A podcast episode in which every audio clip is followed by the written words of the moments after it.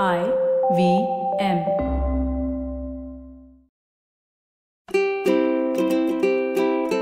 Hello and welcome to the Habit Coach podcast. I am Ashdin Doctor, your habit coach, and today we have a very important discussion to be had.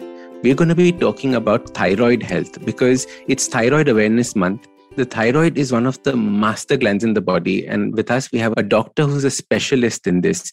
So I'm very excited for you to meet Dr. Altamash Shaikh.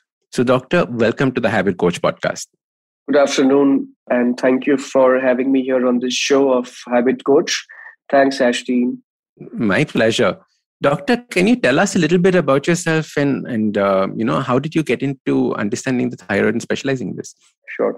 So I'm Dr. Altamash Shaikh. I'm a hormone specialist or endocrinologist, which means a doctor who studies endocrine glands. So we are called as hormone specialist or endocrinologist.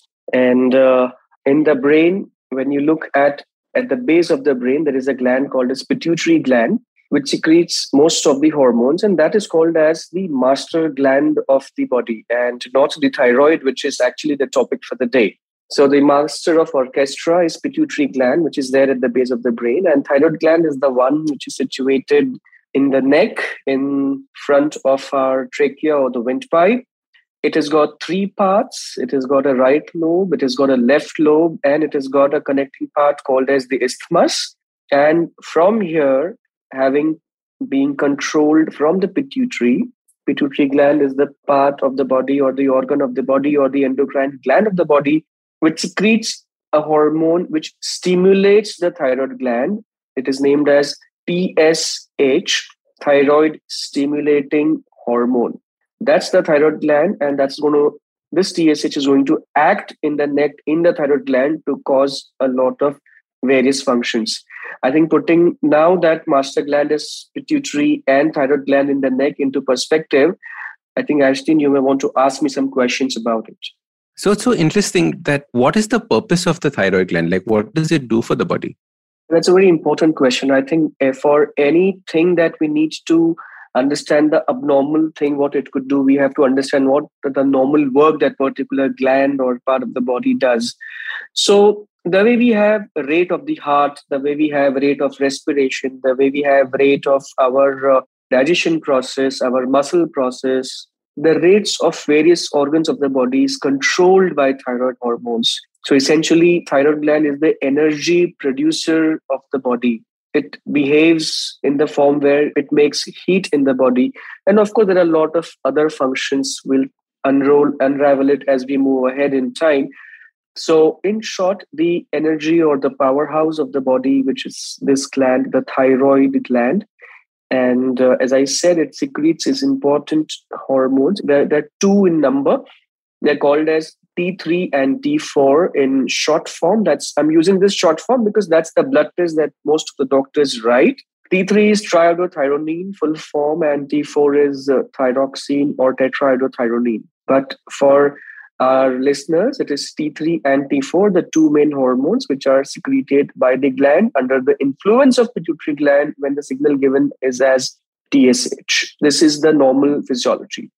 So, whenever the thyroid gland or the machinery of the thyroid gland is not at uh, par, is not functioning fully, T3, T4 may be secreted either less or more or nil. Then the signal goes to the brain pituitary gland, and that tries to either increase or decrease the secretion of TSH, and that helps the body to maintain T3, T4 depending on what signal we receive. This is called as a complete loop of thyroid gland function from neck to brain and back to the neck. Now, whenever there are illnesses, these may fluctuate. I'm sure your next question is going to be what problem does it cause or how does it cause problems? Is that so, Ashdin? Exactly. Brilliant. Right. So, whenever for any gland in the body, the hormone secretion is low. It is called as hypofunction of that gland. In the case of thyroid, it will be called as hypothyroidism, H-Y-P-O. And whenever in any gland there is an excess secretion of the hormones that it produces, it's called as the hypersecretion of that gland. In this case, it will be hyperthyroidism right? Now, thyroid gland has got problems not only just of more secretion or less secretion, it has also got problems of swelling or nodules being formed in the thyroid, or it could be a generalized swelling of the thyroid just there in front of the neck, and we call it as goiter. That's the term that our listeners need to know because goiter is a common term which is there available across at all uh, medias and at all digital platforms. So goiter can also be one of the presentations of a thyroid problem. With goiter, there may be less secretion of hormones, there may be more secretion of hormones, or the gland may be secretion may be completely normal. In that cases, we call it either as a euthyroid goiter or a hypothyroid goiter or a hyperthyroid goiter. Now, as I said, any swelling of the thyroid gland is called as goiter. However, there can be small blebs, small cyst-like things or grape-like filled vesicles also in the thyroid, or there could be multiple small nodules in the thyroid. Then we call it as either a single nodule of thyroid or we call it as a multinodular goiter. Depending upon what presentation a particular patient has, doctor will investigate what you could do which tests are needed, and looking into your clinical presentation, your blood work, your imaging of the thyroid, which could be either a sonography, it could be a technetium scan of the thyroid, that decides what kind of treatment you would have. Generally, people panic at the moment they see their blood reports because nowadays we have a lot of health checks suddenly being done by so many companies. They do 800 tests in 80 rupees or so. And I think that's the attractive catch, eye catching packages that they do but important is there can be normal variations in blood tests and we need to interpret it rightly and the doctor who deals with these hormones are called as endocrinologists lovely we're going to take a quick break see you on the other side welcome back all right let's jump into the conversation so, doctor, what are the things that could possibly cause the thyroid to start acting up, to have these kinds of issues? What are the triggers for something like this? Right. So, let's talk about autoimmunity because that is one of the most common causes of a thyroid disease. What happens is we have our own immune system wherein the soldiers, the body soldiers, the disease fighting soldiers, they fight the disease, whether it's bacteria, virus, or the abnormal cells of the body itself. However, while killing these abnormal cells or the dead cells or something else, what happens is sometimes the normal cells are killed as bystanders. So, when normal thyroid cells also get killed by our strong immunity in some patients or in some bodies, then it is called as an autoimmunity, which has got triggered, and we may have a problem of the thyroid. So, when because of this the thyroid is not producing enough thyroxine and enough T3 and T4, then signal goes to the brain from pituitary, the TSH goes high, and pituitary says, please produce more thyroxine. But when the thyroid machinery itself is at fault, is not able to produce more, is not able to produce even at normal quantities at times, then it is said that hypothyroidism has set in. This hypothyroidism can be picked up very early in disease, wherein you may see as borderline or called as subclinical hypothyroidism, or when it is it presents with severely high amounts of TSH and very low amounts of T3 and T4, we call it as a full blown or we call it as overt hypothyroidism. And that is where we need to take treatment because, as I said, it is the energy producer of the body. With hypothyroidism, the symptoms can be people may have dry, lusterless hair, they may have hair fall some people may even have eyebrow fall or eyelash fall. In most severe cases, some people come with baldness. This could be young girls, this could be young boys, but these are extreme cases. People may come because it's a winter season. Dryness of the skin is very, very important. Usually, people think it's because of winter, but actually, the thyroid set point may have changed, and you may be actually having borderline hypothyroidism at the level of skin. So, feeling more cold, having dry skin is one of the early, early signs of hypothyroidism that one may get. Then, at times, there can be hoarseness of the voice, some amount of weight gain, two to three to five kgs, not more than that. Usually, people have a tendency to put all the blame on thyroid when they put on weight. So, you know, this is one medium which, through your uh, today's podcast, we can say that yes, there may be weight gain, but maybe a mild weight gain in thyroid and it will be extremely rare cases where people actually gain more uh, weight but those are like heart failure or liver failure or kidney failure. In general usually with thyroid it is not like that. Then there could be joint pain there could be muscle pain there could be memory lapses there could be forgetfulness there could be irritability then there could be constipation there may be gender differences. I'm sure you're going to ask me about gender differences. So, in hypothyroidism, there can be excess flow of menses for women. There can be irregular menses sometimes. There can be anovulatory cycles at times. The picture may be confused with PCOS, that's the polycystic ovarian syndrome. At times, they may coexist with obesity and PCOS in hypothyroidism. If untreated, then difficulty in getting pregnant. It's the other way it's not that because you got thyroid you can't get pregnant. It's like because it is untreated you can't get pregnant. That is what is the important message for our listeners. In men there can be difficulty in erection erectile dysfunction. I see a lot of young boys with recent marriages and having erectile dysfunction and they have a newly developed thyroid problem and it's a very treatable easily treatable cause. Sometimes sperm quality sperm production also may be at stake are these all hypothyroid related yeah, issues? This was only. Oh. All right. Yeah, yeah. This was only for hypothyroid that we were discussing. Correct. Other things that people may come up with cramps, catches, calf muscle pain, unproductive work in the office. So unable to concentrate, unable to sit for a long time. Most of our corporate offices are AC'd and then they feel cold and they're not able to concentrate. So productivity at workplace does come down with hypothyroidism and then we take it from there. The good part is it's a very, very easily treatable uh, one. We just need to replace the hormone which is not been produced by the body. But more importantly, there are some adjuvant treatments which are only adjuvant. When we say this word, it means they are only supposed to be supportive and they are not the full fledged treatment.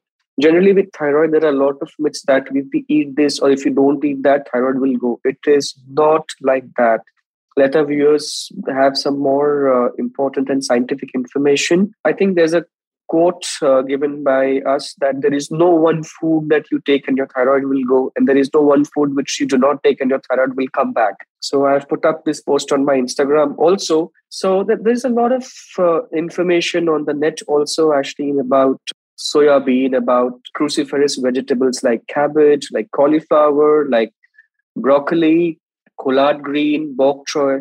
Now, these are like kale. These are the vegetables which a thyroid patient may eat maybe once a week, but after it is well cooked. Earlier, it was said that these should not be taken at all, but now it is not like that. They can have and they can have it once it is cooked.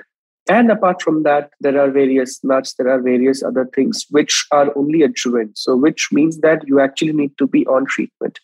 I think I'll ease out for our listeners in this way that the way we have our eyes, which are weak, and we put specs from outside, similarly, at the moment in hypothyroidism, your thyroid is not working. You need to take that same thyroxine from outside right okay. and there are tablets which are colorless tablets which are odorless they do not cause any difficulty in any form once we have given it in the right dose for your body so when we have given in the right dose for your body, there is no issue of any side effect. Whoever says that is completely on the erring side because we have to give it's like numbers of the eyes we give exactly try to give the same dose where your body needs and tsh is a very good signal that we try to take it from there and in Excellent. india we have thyroid doses available from 12.5 to 200 that's the bottle strength that is available. So whatever need is needed by your body whatever is best suitable by your body will be prescribed and will be adjusted by the endocrinologist. And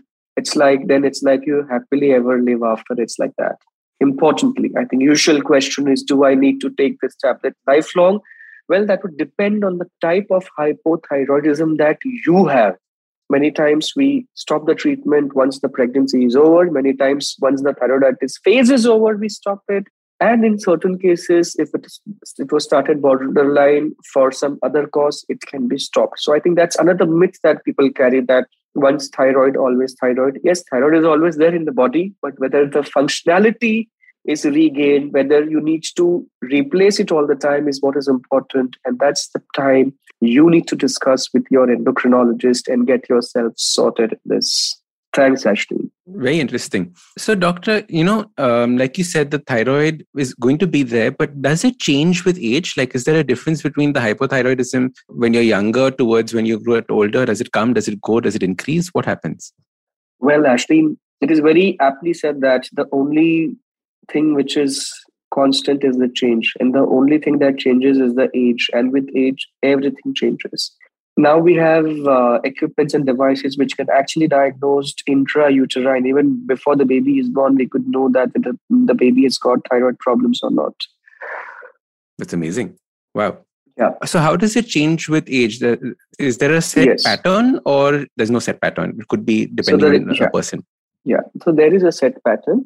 In the first uh, six to 10 weeks of life, baby takes the thyroxine from the mother. It's a blood transport between the mother and the child.